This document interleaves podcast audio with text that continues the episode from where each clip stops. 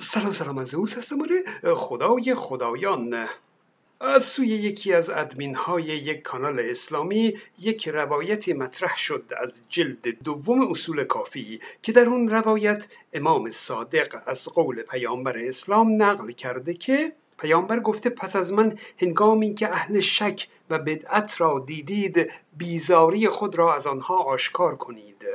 و اکثرو من سبهم و دشنام بسیار به آنها دهید و درباره آنان بدگویی کنید و به حتوهم و به ایشان بهتان بزنید تهمت بزنید. پس پیامبر میگه دشنام بسیار به آنها دهید و درباره آنان بدگویی کنید و به ایشان بهتان بزنید تا نتوانند به فساد در اسلام طمع بندند.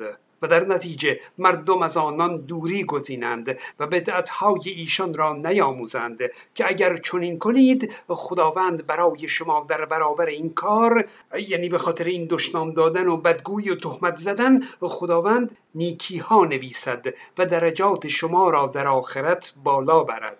به. این متن روایت هست.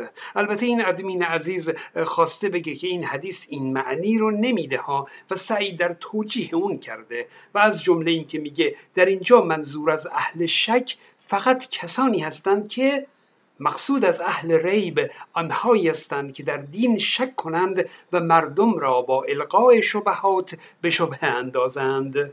خب این رو تا اینجا به خاطر داشته باشید. این اکانت که می‌بینید اکانت یک دوست عزیزی در تلگرام هست که با این عکس اکانتش کاملا معلومه که مسلمونه و خب مثل خیلی از مسلمون های عزیز دیگه از زئوس خوشش نمیاد. اشکالی نداره. برخی از کامنت هاش رو در همون کانال اسلامی می‌بینید. گهگاهی اسم زئوس رو میاره. بسیار خوبه. اما درست بعد از اون روز که اون روایت پیامبر در کانال اسلامی منتشر شد خب دیگه این دوست مسلمون یک حدیث جدید یاد گرفته. ایشون در کامنتی نوشت که یعنی الان طبق این ما می توانیم آتیس هایی مثل زئوس را ثبت کنیم. این نکته مهمی هست که ایشون از این روایت یاد گرفته. و از اون به بعد این دوست عزیز مسلمون دیگه هر موقع در کامنتاش نام زئوس رو می‌بره یک دشنام هم کنارش میاره. بلکه درجات آخرتش با فوش دادن بالا بره.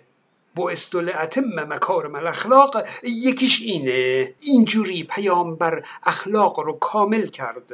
با آموزش تهمت و فحش و بدگویی. الان اون بابا دو تا روایت دیگه هم یاد بگیره ها. با چاقو در به در میفته دنبال زئوس که قشنگ سر منو ببره.